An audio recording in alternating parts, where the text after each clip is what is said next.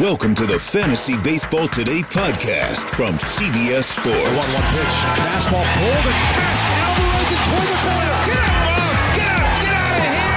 Get out! Got a fantasy question? Email fantasybaseball at cbsi.com. Get ready to win your league. Where fantasy becomes reality.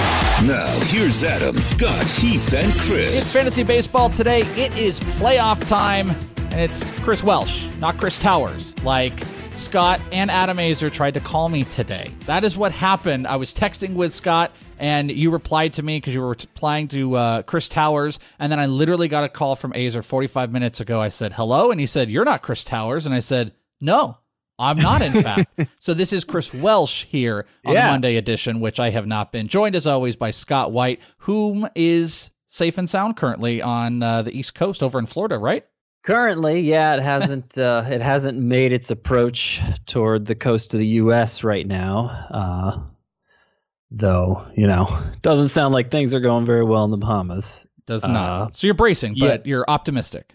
Yeah, I mean, it's it's one of the like everybody's kind of relaxed over the weekend because I'll you know most of the models show it curving up kind of around the shape of Florida. Um, but it's it's like it's still like that that small chance that it doesn't and so it's like, all right, should we just behave like normally now? Should I bring in the patio furniture? Like, what what's gonna happen? And mm. you know, sounds like maybe you should bring some stuff in. Just yeah, you know, probably. that's just silly old me over here in Arizona. We had rain coming up, and we're all like, "Ooh, better brace ourselves." And I was telling everybody, I'm like, mm, let's not get ahead of ourselves. Florida's dealing with a 200 mile an hour Category Five that's going through the Bahamas. Let's all uh, gather up ourselves, and we'll be okay. You guys be safe and bring in the patio furniture. That's the only advice yeah. I could possibly possibly have for you. Yeah, that's the plan. That's the plan. It's it's like you know it, it's that small ch- and there's this, like this one model that shows it crossing the state of Florida twice, and just like nobody really knows, but there's like more certainty now, but still nobody really knows. So I don't know. It's it's uh it's it's been so slow moving. Like we expected to be kind of into it now, and we're not. And yeah, I mean, what just everything up in the air right now. The only thing we know is it is fantasy playoff time, though. You guys are safe. That's what counts. And it is fantasy playoff time. Most playoffs, you know, it's all here or there. I know some start later, some have already started, Roto, blah, blah, blah. But guess what? It is like major playoff run time. We were talking about it last week where Scott was like, Noah Syndergaard might have cost me, but I think you might be okay. But let's get everybody set for this coming week. It's a huge, massive week as you guys are trying to uh, lock in to move forward, make some money, and we want to help you make all the right ads and drops that they are. So let's kick it right off on. Let's talk about some hitters. Who are we adding this week, Scott? I know you got your pickup week ahead column. Uh, we can probably dig from that, but uh, let's just get right into it. And where who does Scott White want to pick up for this coming playoff week? I mean, let's start with the biggest pickup of all, the biggest news of all that uh, was kind of being reported by the most obscure sources, and then finally it came straight from the Dave Roberts' mouth, and that's Gavin Lux is coming up for the Dodgers to play, not just to take on an apprenticeship role. He is going to be in the lineup Monday at second base. Obviously, Max Muncy. I, I, don't remember where he left off on the podcast, but Max Muncy indeed has a fracture in his wrist. It's not.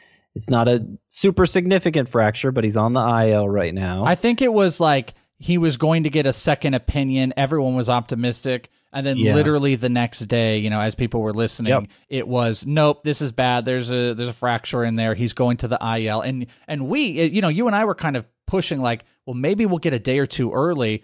The Dodgers didn't wait at all. I mean, they they mm-hmm. you know they didn't push it ahead one bit. We, we they didn't even call him up technically on September 1st. They're going to no. call him up on Monday, September 2nd. Yeah. As we'll talk about a few other September call ups. But yeah, Muncy out, Lux in at second Lux base. In. And Lux had just the most ridiculous minor league season, almost hit 350 between two levels. The doubles, the yeah. homers. I mean, he is he is everything that you want to buy into as far as like a playoff run pickup that you could possibly have. Yeah, I mean, I can't promise he's going to be as good as Bo Bichette because Bo Bichette's been pretty ridiculous. But if you've been kicking yourself for missing out on Bo Bichette, I mean, there's a chance he's close to as impactful. And like, so, so like, don't repeat the mistakes of last time. Who cares if you need a shortstop or you don't? This is just potentially a great hitter. Uh, second base, I figure he's going to pick up eligibility there in short order. Now that they they're like going to break the seal on him, I don't know why they wouldn't just start him every day. It's obviously encouraging to hear he'll be in the lineup the first day he's up. They face a bunch of right-handed pitchers this week. He bats left-handed, so I imagine Colorado, man. Whew. Yeah, yeah. Um, not in Colorado. No, I know, yeah, but I'm just saying, like playing Right. Colorado is like I know it's not in Colorado, but it's still to me it's a it's a dream type of scenario you want to get outside of being in Colorado. Let me get Gavin Lux up against those Colorado pitchers. Yep, yep. So it's and and when Muncy comes back, assuming he comes back in uh, a couple weeks, like there there's still a place to play him. Joc Pederson's fallen out of favor. P- Bill Bellinger and the outfield, Muncy to first. If Gavin Lux is rolling, I I think they'll just stick with him all the way to the World Series, where we all expect them to go. So We had an interesting question pop up on Twitter before the show. Uh, Scott Wolf tweeted. He said, "Hey guys, to you and I, start Mark Canha or Lux as my utility mm-hmm. this week, head-to-head categories with OBP." And here's what's interesting about this. Before you answer, is the most added player over the last week is Mark Canha, who has jumped has a 33% change. He's jumped up to 58% owned, but under most viewed, if you're looking over on CBS, Gavin Lux is the second most viewed player. So you kind of have, you know, Lux hasn't quite caught up to uh, the full on change of ads that uh, Mark Canha has, but everybody is in on Lux because of the call up right now. So OBP this coming week, I'd even be curious outside of like a points or head to head or OBP, just overall Lux or Canha for this coming week for you. Well, as you know, I write an article uh, about the top 10 sleeper hitters for the upcoming week. Number one on that list is Mark Canha. Hmm. And if if Gavin Lux performs like Canha has over the past two months, it'll be a great success. Um, so I don't know why you want to just start Canha if that's the case. He has you know, Lux's matchups are good. Canha's may even be better. So yeah, I would if it was if it came down to a choice of who to start, I would go Canha over Lux. Lux is third on that list. I have JD Davis second. So those are three potential pickups right there. But if you're talking about I can only afford to roster one of these guys, I'm picking up Lux. Th- there's the there's the the highest ceiling there in terms of potential impact. So wait, wait, just- wait a minute. You're you're starting Canha, but if you Yeah. were to own the three, you're owning Lux over Right. JD and Canha. I am most concerned, particularly. Okay, so let's think this through. If you're in a league where Canha is unowned, unrostered, uh, your competition has had plenty of chances to pick him up by now. They're clearly not paying attention or not interested. Okay, Gavin okay. Lux, it's now. You have to pick him up for fear of him falling into the wrong hands and destroying you. That's a good narrative. I'm sorry. Like it's a really good narrative. I like it. It's like a superhero thing. Like sure, like don't let him fall into the wrong hands. Okay, I Right. follow your logic. When you first said that, I was like, I'm not with you because we're starting Canha, but we're picking up Lux. To your point though, if the league in Canha is actually sitting out there, it's probably a hot hand league, and Lux is the hottest hand. And you know, like you've mentioned with multiple guys, even take a Aristides. You know, you don't want to miss out on the hot hand. And Canha's probably not, you know, he's obviously not into everybody's mind. Where Lux is the most viewed, the most talked about. Uh, tomorrow or as Monday, as you guys are listening to this, you're all going to be talking about Gavin Lux and him starting. So, okay, so now I'm with the science that you were breaking down there.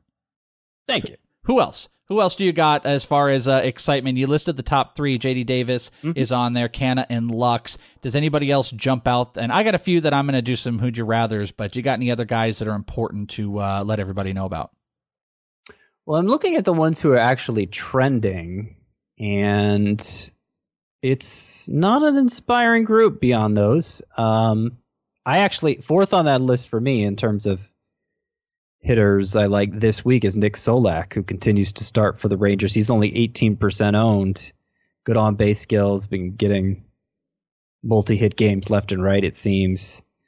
So he's another guy if you need middle infield help. And obviously, if you miss out on Lux, then Solak, I think, is a good fallback option. Okay. Um, how about a couple of these guys? We we talked about some of these names last week, and let's just like re-engage back on them. We've got Kevin Newman, who's been hitting very well, and he jumped up. He was the fourth most viewed player over on um, on CBS. People were locked into him, and I believe I'm trying to find him. He was up pretty high on the ad. Oh, yes, number two on the ad list, up to 52% from 35, which was a 17% differential. The second highest hitter, the second highest overall guy versus how about a couple of these guys? And you know the numbers are are low enough that even if they're twenty or thirty percent own difference, I think you can pair them out. Harrison Bader, who's hitting thir- three, uh, 333, 12 for 36 with nine RBIs in 12 games since being recalled from AAA. And how about Seth Brown, who you were dropping some claims on, hitting uh, pretty good, has not been going up against lefties three of his next six games are against lefties. So I don't know if you have to pair them against each other, but you know, on the uh, pickup o meter, how excited are you on Newman, Bader, or Brown? So Brown is eh, he's one for three starting against lefties, including sitting out two of the last three games. So yeah, that's a problem. That's a problem. And it was only really deeper leagues that I was going after him. Especially uh, a fact- weekly league format like this would be a bad week to get down with that yeah. with three of the six being lefties. Yeah. So Brown versus you know my favorite is probably uh, Kevin Newman. I don't think there's he, he's he had an incredible week, so you can understand why people are picking him up. He scored like forty points, um, and you know obviously his roto impact was significant if you're scoring forty points as well. Uh, but I just don't like he makes weak contact, very little power it's going to hit for average. This stolen base contribution is is hard to predict and kind of moderate. So I just don't think there's enough upside. Like considering his ownership is up to 53% now, which isn't terribly high, but Can is 58. You know, Gavin Lux is 48. Like that, it seems out of sorts there that Newman would be in that. What do you think that's range. about? Do you think it's just about the hot week that sparked? I mean, 17% differential in pickup that's pretty dramatic. I mean, Canada's was over thirty percent, but like, why would New? I mean, I feel like we've kind of just talked a big about week. this before. Just it just yeah. simply the big week. Just a big week. That's that's what I would assume. Yeah, I'm do you think it could be um, at all maybe a testament to people really trying to find replace? Even though we talk so much about middle infield and shortstop and second base, you think it's maybe people desperately trying to find replacements in that position, or do you think the position is still deep enough that this is purely just is a big week? Everyone's picking him up. I'm just shocked they're picking him up over Canha or even Lux, frankly, knowing that Lux was about to come up. Yeah, no, I agree. I, I think as by and large people who play fantasy baseball are very reactive. That's really that's what I think it is because if, if you were looking to fill the middle middle infield need, there there are plenty of guys we've been suggesting. Um, and who have we lost recently up the middle at shortstop? That's pretty. Uh, it's pretty minimal. I mean, yeah. Uh, I mean, when lost, you say recent, that's minimal. We, we, lost Tatis a few weeks ago. Carlos Correa a couple weeks ago. I was thinking Correa. I'm trying to think of anybody else. Not that springs to mind for me. Yeah, uh, I mean, even fact, lack we just got Adalberto Mondesi back. Yeah, even lack of performance. I'm trying to think of anybody. I I just think it's it's it, you know what does it fully uh what what does it fully tell us at the end of the day? Probably nothing. But to your point, Kevin Newman being owned in the same range as Canha and Lux, it's not in the same ballpark. Um, did you mention on Harrison Bader? Does Harrison Bader have any interest for you if um, you're trying to fill the even a five outfield? No. Uh, I, just think most people can do better. I'm I'm not saying he's terrible, but like I'd rather have Jake Cave, I think, with the Twins going up against a bunch of righties this week than uh uh than Bader and Cave is less than 10% owned. Yeah, I picked up Cave actually in a in a keeper league over uh, options of guys like Bader and Seth Brown. That was a pickup that I did. What about a, a couple more here? This is on the lower end um ish. Dexter Fowler, Cavan Biggio, Anthony Santander. What do you think? Any where's the interest? Santander's been pretty good of recent. Yeah, I mean Santander had an awesome week too. Really began with a five hit game and he's he had a bunch of home runs after that. And I think he's I think he's solid. I think he's solid. It's, it was weird because he basically did nothing at AAA this year, and it's you know obviously everybody's killing it at AAA. That's what been one of the big narratives this year. Um, but I mean, the strikeout rate is low. The quality of contact seems to more or less support what he's doing. Uh, you know, when he's at his hottest, the numbers are maybe a little inflated, like right now. But I, I think he's fine. I think you could do a lot worse than him, and uh, I would be okay if he had to be a fixture in my lineup. What about this? of the way. What about this? And, and this is these are high percentage differences here. But take Santander and put him up against a guy like Casey Golden, if or Sam Hilliard. I'm sorry, another that was another Colorado Rocky guy, Sam Hilliard, who, if you want to talk about you know AAA performances lifting up, in his last five games, Hilliard has two homers, hits in four of those five. I mean, there's five RBIs in there. Very, very short stint, but you're going to get games in Colorado. Would you consider Hilliard a guy that you would want over Santander, or is the consistency of what you known better than the risk of what you could have?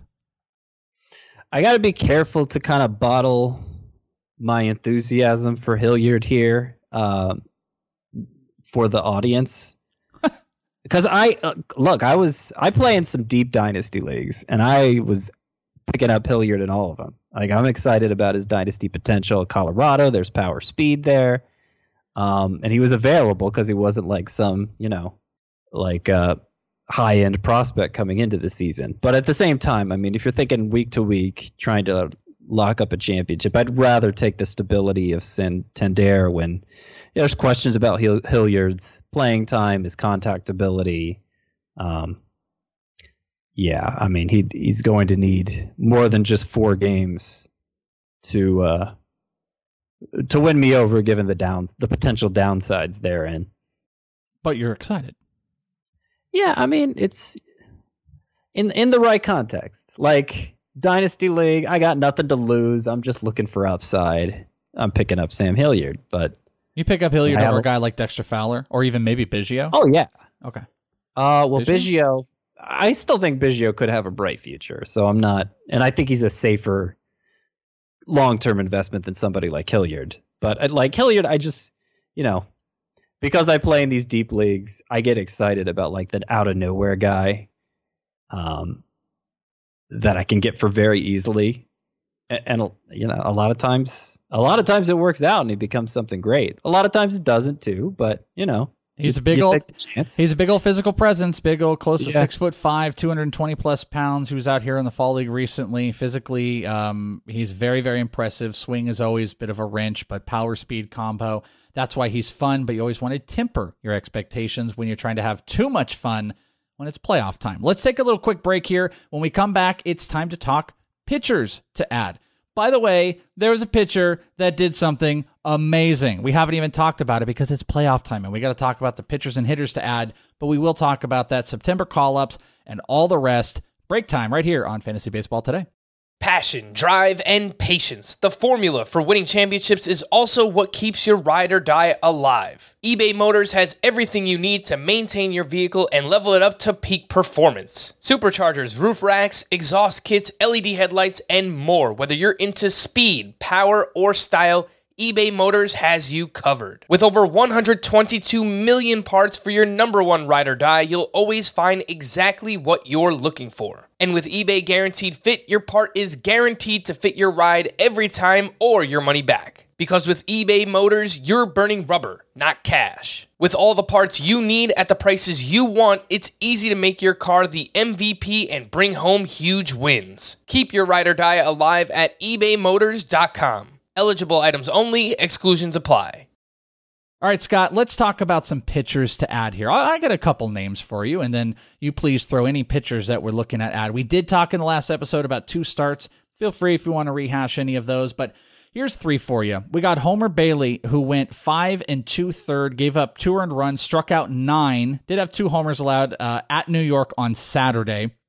He's got not good starts. It looks like it's coming. Or no, he's got Detroit this week, so that actually might not be too bad. We got Sean Manaea who came back. We had been talking about Manaea. I'm excited about this one because this was kind of one of those examples of a pitcher that I would tell people to take a little break on, take a step back, don't start them in the first start. Yet Manaea comes out under 50% owned, goes five, one hit, strikes out five at New York on Sunday. He's also got Detroit next week. And then how about Danny Duffy? Danny Duffy has got Miami this coming week. He went six and one third, three earned runs, three strikeouts against Baltimore on Sunday. So are we adding Bailey? Are we adding Manaea? Are we adding Danny Duffy? I think Manaea is worth adding. Now he did run out of gas. His his average fastball velocity uh, ended up being like a mi- mile per hour lower since the last time we saw him, which you know, based on some of the reports we were hearing out of the minors, it could have been worse. And it started out good. I mean, he even said he was gassed by the end of five. So, As you would uh, expect. Yeah, sure. I mean, coming back from a long absence surgery, you know, he got plenty of rehab starts, but still, um, not quite the same. But I, you know, between that and the the way he was dominating on that rehab assignment, I think it's it's time to take a flyer on him. Now, it's not totally clear how the Athletics uh, rotation plays out from here, so that's you know you're going to have to kind of it's going to be touch and go for a while there as, in terms of when you can actually use Manaea. But I think there's a chance he's he's a pretty uh, pretty good option for you in September. Something to uh, maybe speculate on that. Maybe I can I can pin you down to a, which direction are you going. One of the points of where does where do they fully go with their rotation? How about Jesus Luzardo, who on August 30th he had his last start in AAA, went six, struck out 10, gave up one earned run, walked no batters, which was great because his last uh, his previous three he had kind of risen in the walks from one to two to three. Luzardo's somebody that I have not heard news on a September call up. He could throw a wrench into the um, into the A's rotation. Would you feel safer with Manaea, even though you know the gas went down and you don't know where they sit with him, or speculating on Luzardo, who very well, in my eyes, could be up this week for? I mean, if they want to keep the rotation, he could be starting this week. He could be. I have not seen, and I think we'd know by now. I mean, I don't think this is something terribly secretive. Uh, whether or not he was added to the 40 man roster, Luzardo, by September 1st, which uh, there's like to be eligible for postseason play, they have to be added by that date. But it doesn't mean they not- wouldn't if- bring him up. Just, I mean, just Well, pointing why- out. If you're unwilling to use him in the postseason, why bring him up at all? I mean, you're already Well, because he can help you win games to get there now. I mean, I think that would be part But part I'm of it. saying, like, if you're not so invested in winning that you're willing to keep him around for the postseason, why are you? But you know what? There's a loophole anyway. That's you know, if they lose somebody to injury, that you know, I, I don't know the exact terms of it, but there's a way where somebody could get hurt and Yeah. they could add a guy that way. my and- my logic has been he's missed so many innings, and, and I know this is I, I keep harping on this stuff, but the A's still have those two roster spots in the Arizona Fall League. I've kind of thought they could bring him up. He and I'm looking right now on the 40 man roster. He is not on um, the 40 man roster as I'm seeing it right now. So that tells you that.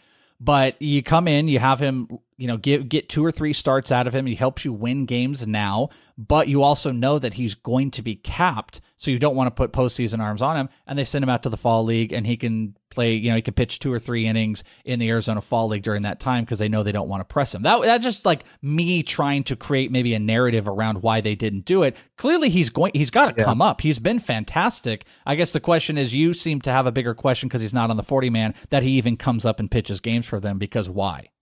Well, yeah, I mean that's you. You say capped with the innings. Like if I, I would assume there is no cap on innings because of all the time he's missed. Like they want to get as many in, give him as many innings as he can, so that it's not an issue as much of an issue next year. Uh, what kind of increase he's looking at? So that would be my assumption.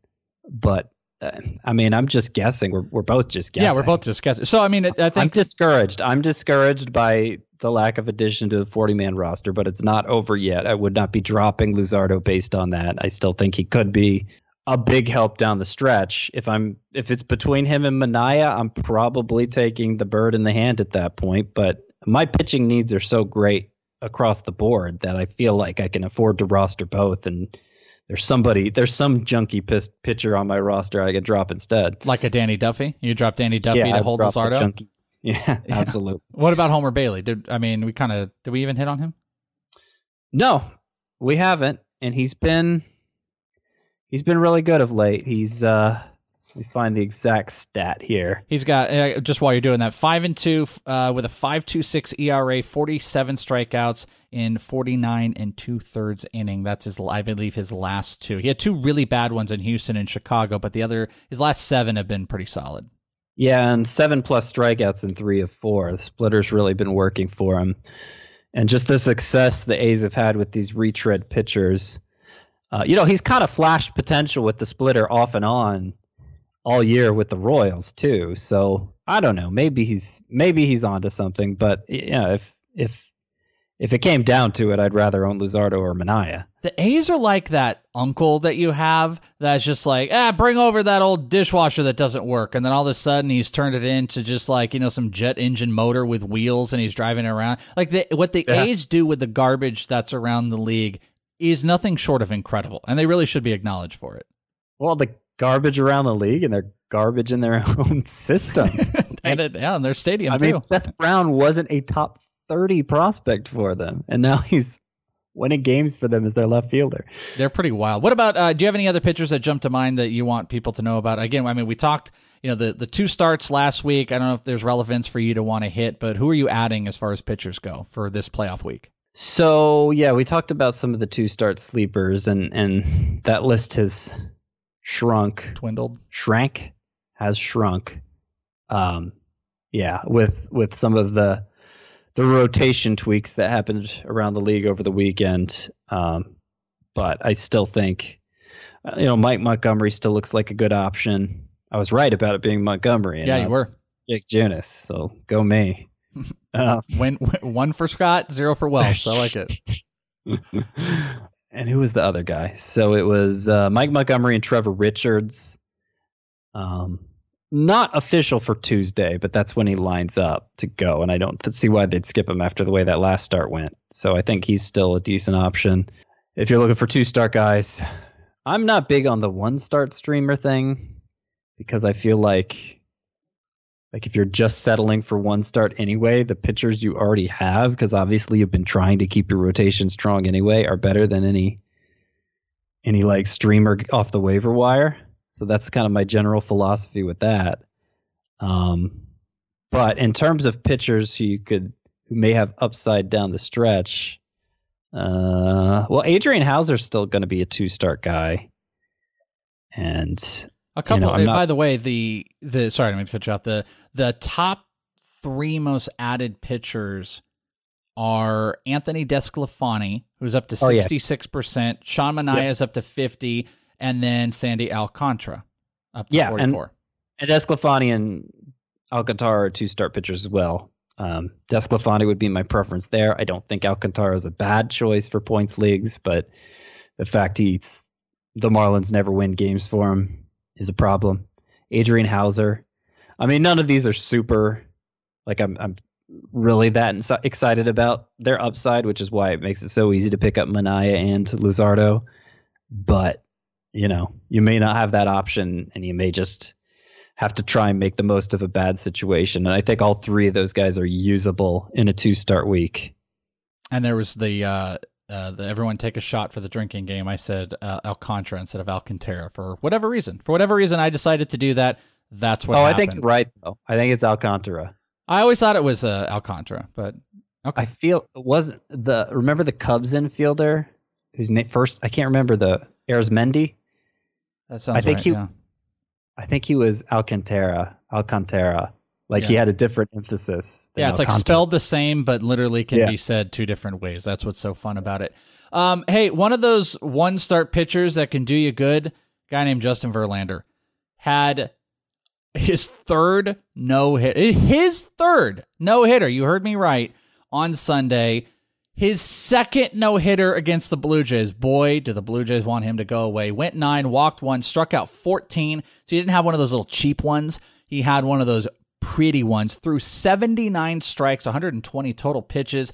He has been incredible. And I was looking because as soon as I saw it, I was like, who's number one? And the number one pitcher with the most no hitters in baseball, as you would probably guess, Nolan Ryan. Nolan Ryan, Right. which I, I was talking about this on in this league. Fascinating to me. Nolan Ryan spanned 18 years between all seven of them. He had, I believe it was in 1974, if I want, if uh, 1973, no, 1973 was his first. His last was 1991. Like he's crazy. Number two, Sandy Koufax, and number three, Justin Verlander, who's tied with a couple other people.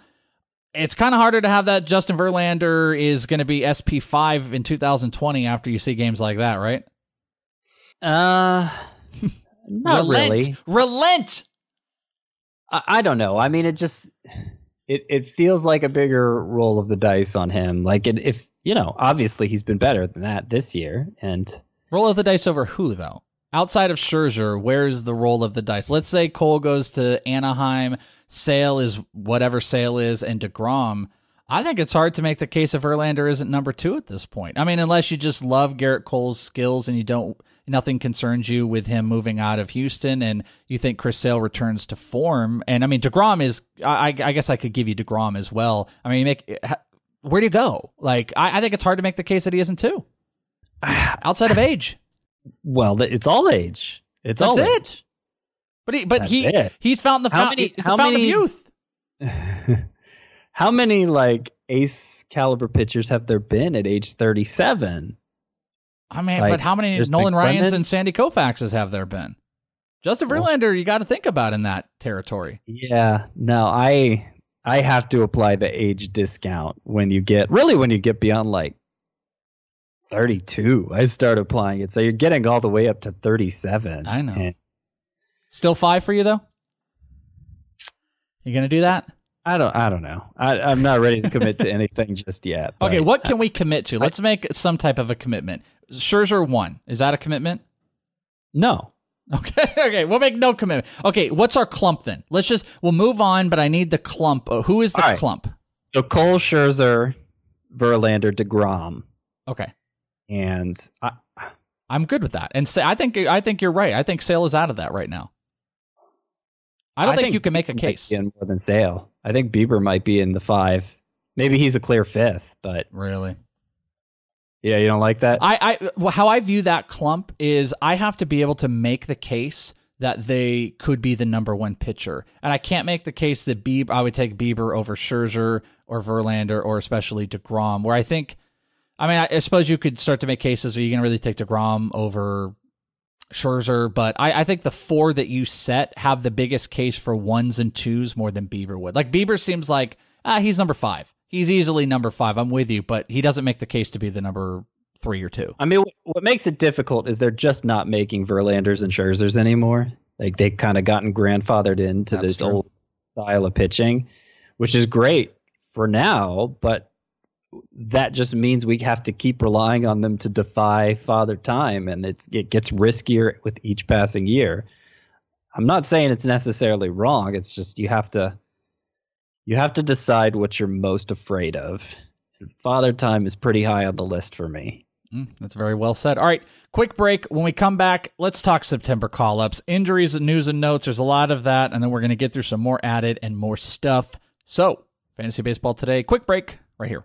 The all new Hyundai 2024 Santa Fe is equipped with everything you need to break free from the dull work week and embark on an adventurous weekend with your family. The all new Hyundai Santa Fe's features like available HTRAC all wheel drive, standard third row seating, available dual wireless charging pads. Nothing beats a weekend away with the family in the great outdoors, whether it's camping, hiking, river rafting, or anything in between. With third row seating, nobody is left out. The entire family can experience the thrill together, and nobody wants a dead phone. Available dual wireless charging pads make it so nobody gets stuck and we can check our fantasy baseball teams together. Learn more about the all-new Hyundai Santa Fe at hyundaiusa.com. Call 562-314-4603 for complete details. Worn by players like Michael Harris to meet the demand of elite ball players, the New Balance Fuel Cell 4040 V7 is a versatile option. The 4040 V7 is built for the athlete who needs responsiveness and ability to cut and run at their full speed. The model features a fuel cell foam underfoot and a synthetic and mesh upper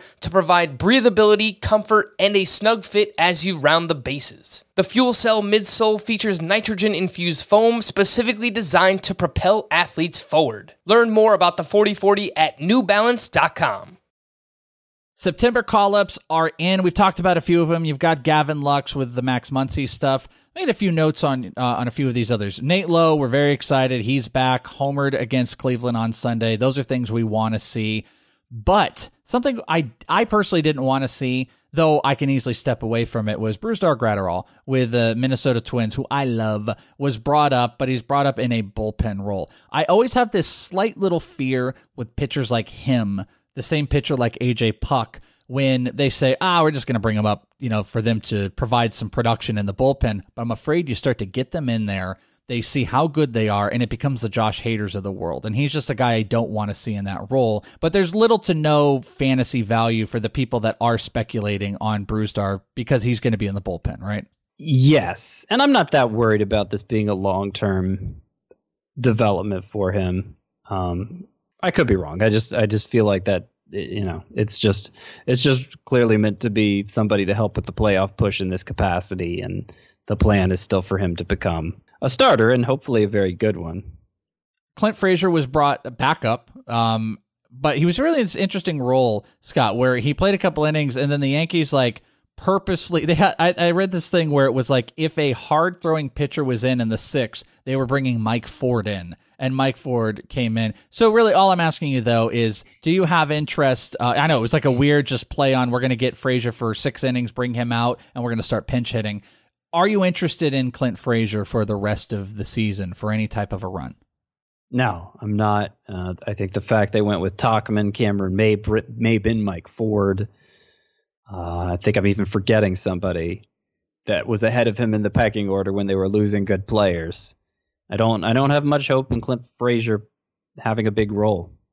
Hashtag free Clint Frazier. Please just trade him next year. Uh, your boy, this isn't necessarily a September call up, but your boy Ty France, who hasn't particularly, I think, been great, was no, good on Sunday. Uh, hit a pair of homers, four RBIs against the Giants. Uh, make you feel a little bit better? A little bit better? Or yeah. we move away from Ty? In that 24 team Dynasty League, I'm still open to dropping Rougned Odor and installing France as my starter at second base as I compete for the title. You're still interested, uh, or you have done? I it didn't go through. I I lost I lost my bid. What? Yeah. Yep.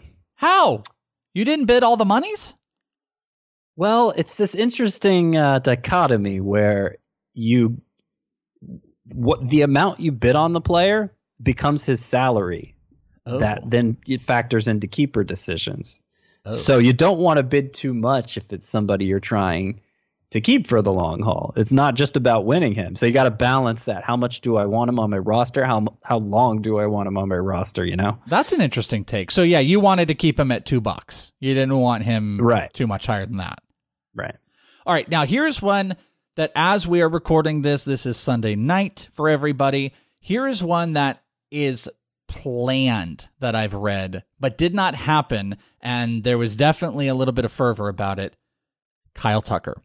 Kyle Tucker did not officially get the call, and I do believe that uh, after their game, they had mentioned that on Monday they have a few more call ups they plan to make. They didn't mention anybody anybody by name, but the presumption is ta- Kyle Tucker is coming up on Monday. So talk to me about whatever excitement there could be. I've speculated. You and I did this last week where I'm so discouraged with Kyle Tucker because I felt like, you know, if they were going to make room for this guy to play every day, they would have already done it with the first base stuff. I feel like they've got enough guys out there. Abraham Toro has been pretty solid as of recent. He's getting better.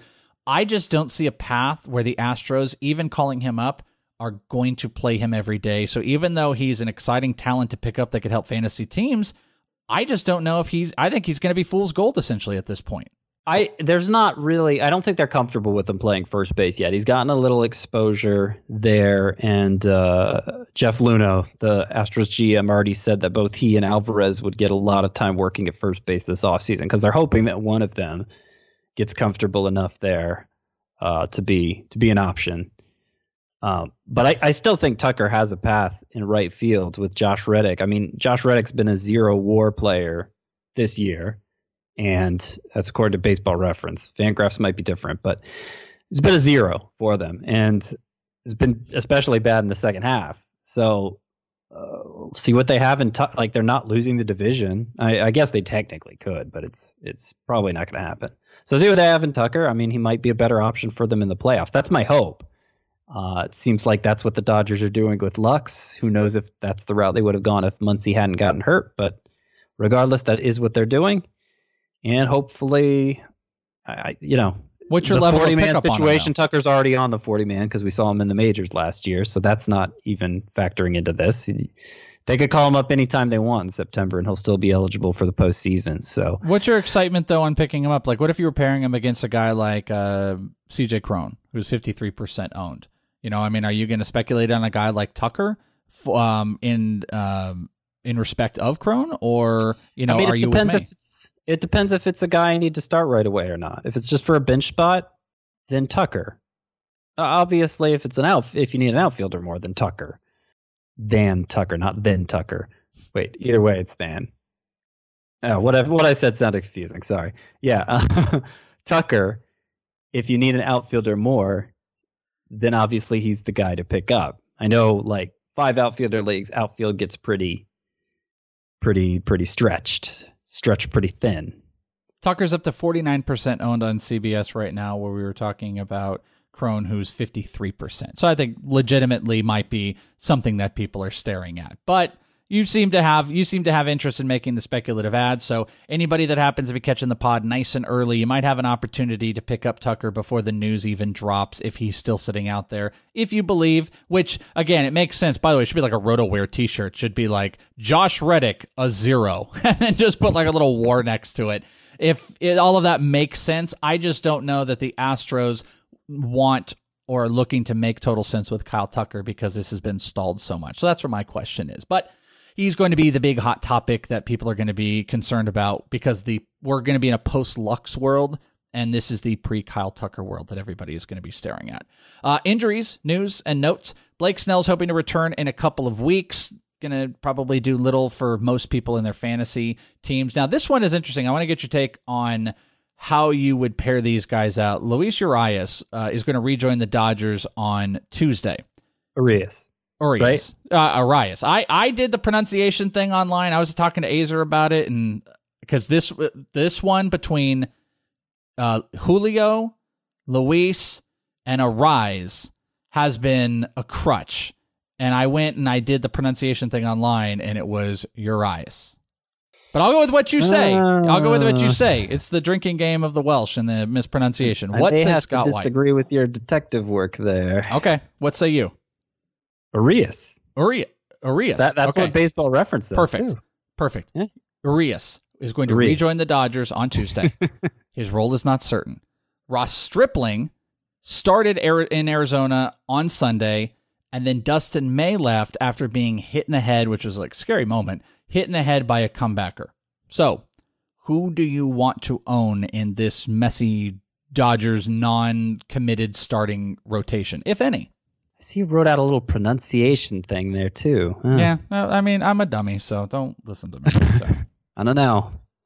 I don't know. You can make me second guess myself. Don't second guess you. I'm not the person to second guess yourself. I'm the guy to talk to you about the thing. So I think the Dodgers have a bunch of forwarding pitchers, and we're going to spend all of September guessing who's going to do what. And Arias is one, Stripling is one, May is one.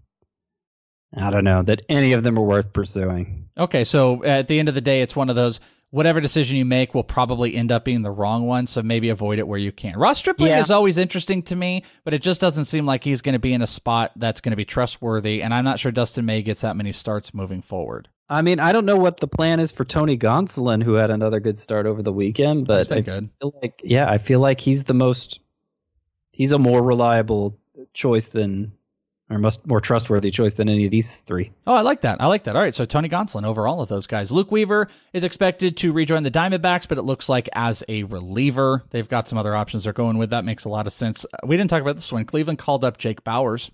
Bauers' interest? Eh, meh, bleh. Nah. Okay. Easy enough for me. Keston Hiura is going on the IL. Uh, Milwaukee recalled Travis Shaw. Ugh. Uh, Craig Counsell said that Hiura will play again this season, but he's going to miss some time. That says to me he will not be relevant for any of you guys the rest of this year. Even, even I mean, maybe it's going to be a 10 day, but I worry the comeback is going to be uh, few and far between. So it's not a drop situation unless you're dealt with a bunch of ILs. Would you treat it any differently? You think he's a must keep even if you're in an IL situation? Uh, it's it's hard to put make a blanket statement on that, but I I don't think he's beyond dropping if that's your best route to freeing up a roster spot. I'd rather not drop him, but it's justifiable. I mean, pretty much anything is justifiable these days. Sure. Like, we're just trying to survive at this point. Says the man with a hurricane bearing down on him. That makes sense. uh, Edwin and E5 is like to call him. Uh, he could be back later this week. Robinson Cano should be back on Tuesday. Johnny Cueto is going to return to the uh, Giants rotation within a week. Ooh, level of trust on Cueto. That one's uh that that one's some- trust. I I can't. Yeah, I mean I can't start him without seeing him more. You- yeah, I don't okay. think. I don't think trust is the right word to use. Um, maybe interest. Uh, I mean, pitching being what it is, I could get interested in anybody who has shown upside in the past. Okay. Be- behind Manaea and Luzardo, but you know, ahead of probably like Alcantara, Sandy, that is, and uh, who else did we talk about? Uh, Uh, Houser, Bailey. Uh, probably on even, equal footing with Houser. What about Manaea? Did we? You said Manaea. Uh, what about Bailey? Yeah. Hmm, that's a good one. Probably equal footing there too. Just, I know equal footing. That's not helpful at all. Uh, I, you know, Do not start if him in I his was, first If I was looking for impact from my bench, I would go Cueto over Bailey. Okay. Okay. if I was helpful. looking for help in my lineup right now, Bailey. Yeah, I don't trust Cueto in the, the that start. I I want to see more of No. it.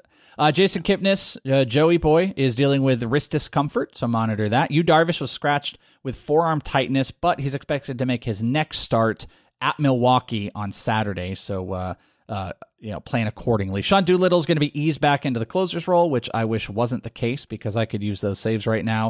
Uh, let's see. Ryan Zimmerman's back, started and homered against Miami on Sunday. This was a good one. You mentioned it. Adalberto Mondesi not only back, but went four for five with three steals against Baltimore on Sunday and helped push me into a playoff spot with those three steals because I think I walked in with three total steals and he doubled me down. So good to see Mondesi Yep. back. Yeah, good to see. Uh, This Carlos is my preseason obsession, you know, Adalberto Mondesi. even in points i feel like he's that i mean it- was it a points conversation or just an overall like i'm It excited was about overall. I, I mean, obviously, it, you paid a much higher premium for him in Roto, and that's usually how the argument was centered. But like, I, uh, the discount was over applied in points leagues. I felt like so. I was I was happy to get him there too. Uh, did we mention Nate Lowe? I, I We I did. see he was in the notes. Okay. yeah, we 'cause did. i mean if you have any other notes on him he hit a homer uh, it's fantastic to have him back Yes. I think there's a chance he could find decent playing time. I mean, the Rays have so many corner infield options. Ooh, But Lowe I think or Tucker? best one. Who? lower tucker nate lowe or Um, kyle tucker uh, I mean, it depends. You know, I'm it depends what position you need more. But all things being equal, I think Lowe. yeah, I, that's the best way to say it. All things being equal for me, it is definitely Nate Lowe. Uh, Carrasco's back, but not fully in the rotation. Kepler's day to day, so monitor that. Tyler Glasnow could be back later this week. Very dicey. We'll talk about that when we get later in the week. I'm dicey about that one. Uh, Javier Baez is day to day with a thumb injury. X-rays were negative. That's good. Yuli Gurriel also day to day after be hitting after being hit on the elbow on Saturday, which could have Kyle Tucker implications. Mike Moustakas pitch hit on Sunday as everybody was uh, monitoring that. Mr. Scott White, do I have to start these guys? I have three names for you. These are highly owned players. Number one, Matt Boyd, who gave up five but did strike out 11 um, da, da, da, against Minnesota. He has got Kansas City or Oakland next week. Trevor Bauer, oh man, I really want to hear your take on Bauer. Gave up six, struck out five. He's got Philly or Arizona this coming week. Or Zack Wheeler, who went six, struck out four at Philly on Friday, but he's got Washington this week. Do I got to start these guys? The one I'd be least likely to start is Wheeler because whatever's going on with him seems to be actually skills related. He has now had, uh, I believe it's five straight starts with 10 swinging strikes or fewer, which is just very uncharacteristic. Only 16 strikeouts in the last 30 innings. Yeah, so that may be surprise people that I pick him as the most worrisome because he hasn't been getting hit as hard as Bauer and Boyd. Yeah. I was about to say because his name isn't Trevor Bauer, so that's what's surprising about it. Yeah. Um Boyd, I mean, four home runs again in this. He's given up a ton of home runs lately. It's blowing up his ERA. And you know, he he's so dominant when he doesn't give up home runs that I feel like uh, I mean, it's to to the degree I could say this about Boyd, but really it applies most to Bauer. Like given that pitching and finding competent well finding good pitching much much less finding competent pitching much much less good pitching this year has really been the story of the whole season and obviously Bauer and Boyd in their better stretches have played a big role in getting you where they are, where you are. Um, it's not like you're going to find some miraculous Bo Bichette, the pitching form, off the waiver wire unless Luzardo suddenly gets called up and we know when he's going to start. I think that's your only hope of that. Yeah, that's a good point. So, like, I just feel like you don't have great alternatives. Yeah, you could stream somebody who's pretty scrubby and hope he gets lucky, but if you're hoping, like, I'd I'd still rather hope on the, I'd still rather gamble on the pitcher who I know when he's right is going to actually like single-handedly win it for me. I mean, we've seen this with Bauer all year. Like, he's a smart guy. He's good at assessing himself, and he could go out and strike out 11 and seven innings next time. And like, I put my com- I put my trust in him to this point. If I do it again and it falls apart on me, like at least I lost starting my best player. That's that's how I feel about it, you know? Like I, I would I would feel more upset the other way. I bench Bauer, he's great, and whatever scrub I picked up off waivers lost it for me. That would feel worse to me. Every single time. I 1000% agree with that. It's uh, I can't sleep at night with that the latter there than the former for sure. Uh, some studs being studs. Max Fried, three earned runs, but struck out 11, going six against Chicago on Friday. But he's had no more than six innings pitched since May 1st. He's got Washington this week. Jose Quintana, he was five and two thirds innings, struck out three against Milwaukee on Friday. Four starts before his previous start, by the way, he went four, gave up four, only struck out three. But the four starts before that, 3 and 0 with a 1.38 ERA, 33 strikeouts in 26 innings. But he's at Milwaukee, and his last two at Milwaukee have been bad. Just a couple others. Dakota Hudson, who we talked about, seven and two thirds, struck out eight, gave up four earned runs against Cincinnati on Saturday. He's got San Francisco this week, and Julio Teheran, six innings, two earned runs, four strikeouts against the White Sox on Sunday, and he has got Washington this week. Is there a stud you want to avoid? Well, Fried, I think, is the only one who I would consider anything close to a stud. Maybe Quintana, but he's been really hard for me to figure out. Fried, I think, is just good, and he's had some bad luck this year. He had some bad luck in this start, um, but you know, I, he's good. He's ground balls. He's missed bats. I, I, think I'd pretty much roll with him. And Quintana has been reliable enough lately that even with a bad matchup, I think he'd be okay to use too. Teheran is the weirdest starter in baseball. Um, so I I could I never consider him an automatic start. It's a tough matchup. I'd hope I could do better, but I wouldn't. I, I'm not going to say he's a sit because he's been very reliable of late. Hudson is, oh man, uh, he's given up. They gave up four earned runs in this start. He's given up four total earned runs in his last four starts. He's the best ground ball pitcher in baseball. His whip is through the roof. Like he's just such a weird. It's just a weird phenotype of pitcher here that we're dealing with, and I feel like. I, I feel like he's not good for preserving ratios in a in a categories league, but in any other context, he's probably usable because the ground ball tendency is so strong. Uh, how about some fringy starting pitching? We'll go part one. Steven Matz, who's 78% owned, five innings, two earned runs, six strikeouts against Philly on Saturday, and he's got Philly this coming week. Zach Plesac, five gave up uh, four earned runs, struck out four against Tampa on Saturday. He's got the White Sox or Minnesota this week. Dinelson Lamet went five, struck out 10 with only two earned runs, but did have two homers allowed at San Francisco on Friday. He has got the Diamondbacks or Colorado this week. And then Anibal Sanchez, who went five, gave up two, struck out six against Miami on Friday. He has got the Mets. So Sanchez versus the Mets. Lamet versus, let's say, Arizona, Plesac versus Chicago, or Matz versus Philly. Pick one of your fave. Probably Lamet.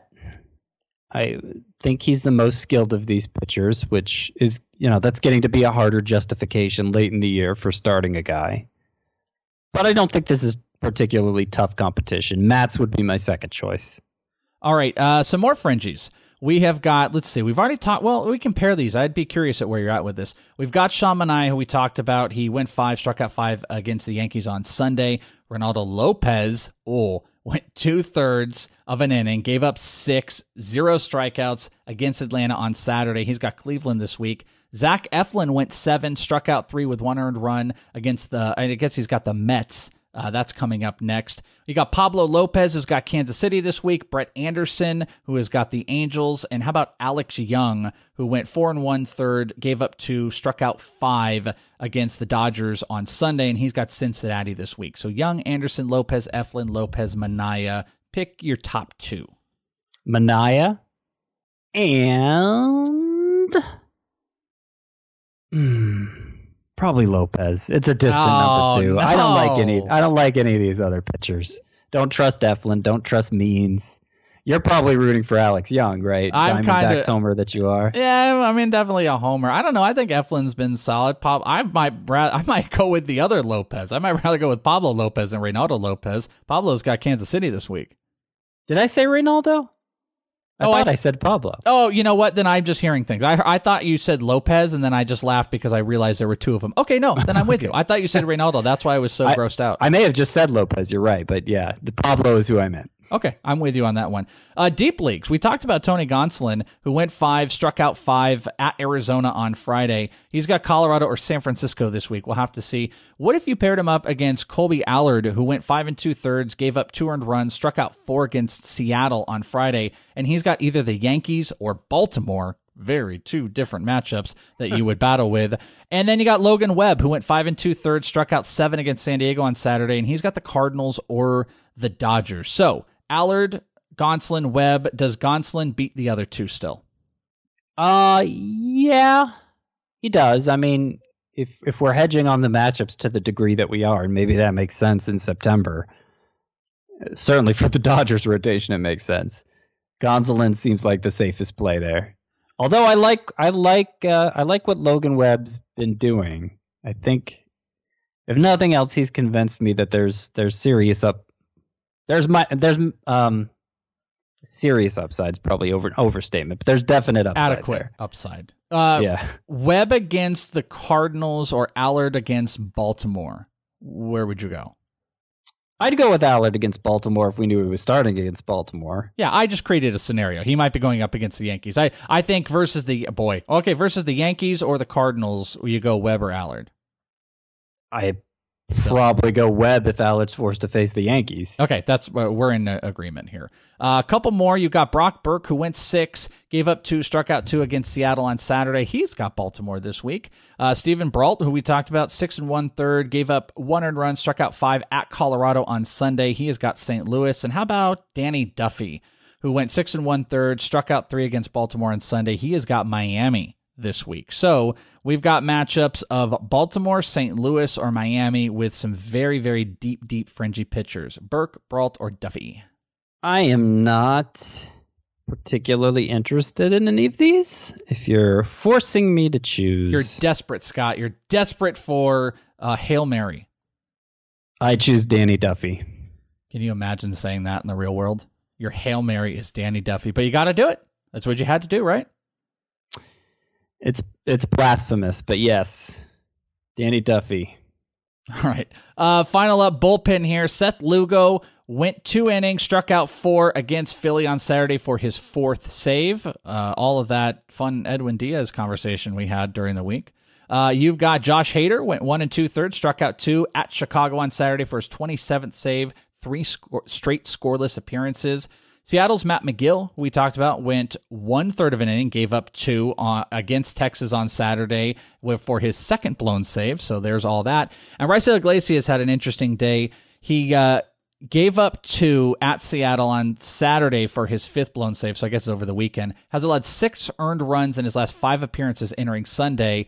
Had allowed one earned run in 11 appearances before his stretch. And then he went and got a save on Sunday. So he got the save for Raisel Iglesias. Do you have anything else, bullpen notes, any speculation on the bullpen for this coming week? So it's looking more like Matt Magill isn't good, which we had evidence of that before, but you know, at least he had a good K rate and seemed to have a tight hold on the job. Like any Austin- science, though, you got confirmation. We had evidence. We were looking for confirmation. Received. Yes. Austin Adams has a ridiculous strikeout rate, like rate, like 15 per nine, and over a reasonable sample of innings. Uh, I think about 30. He just got activated from the IL. 24 and a third innings. He has 15.9 Ks per nine. just got activated from the IO with the expanding of the rosters. Has already pitched in a game. Um, if you're speculating on saves, he would probably be my first choice among those who don't already have a claim to a closer role somewhere. And those will be your saves. That Actually, he pitched an inning again today, so he's pitched two innings. Okay. From, oh no, just one. I'm sorry, just one, just today. From Scott White's mouth to your fingertips with the click in the ad. There you go. It's a beautiful thing. That is what we have for you guys. I hope you guys, I wish you guys all the best luck. This is a big playoff run, lots of moves. I know you guys are going to be dialed in. You can follow us on Twitter at Is It The Welsh and at CBS Scott White for any info you're looking for. We will be back with you again on Wednesday, on the Wednesday episode. It'll be Scott and myself, and we will be helping you guys make all the right moves to win some championships. So until then, have a good one. Scott White, Chris Welsh, we're out of here.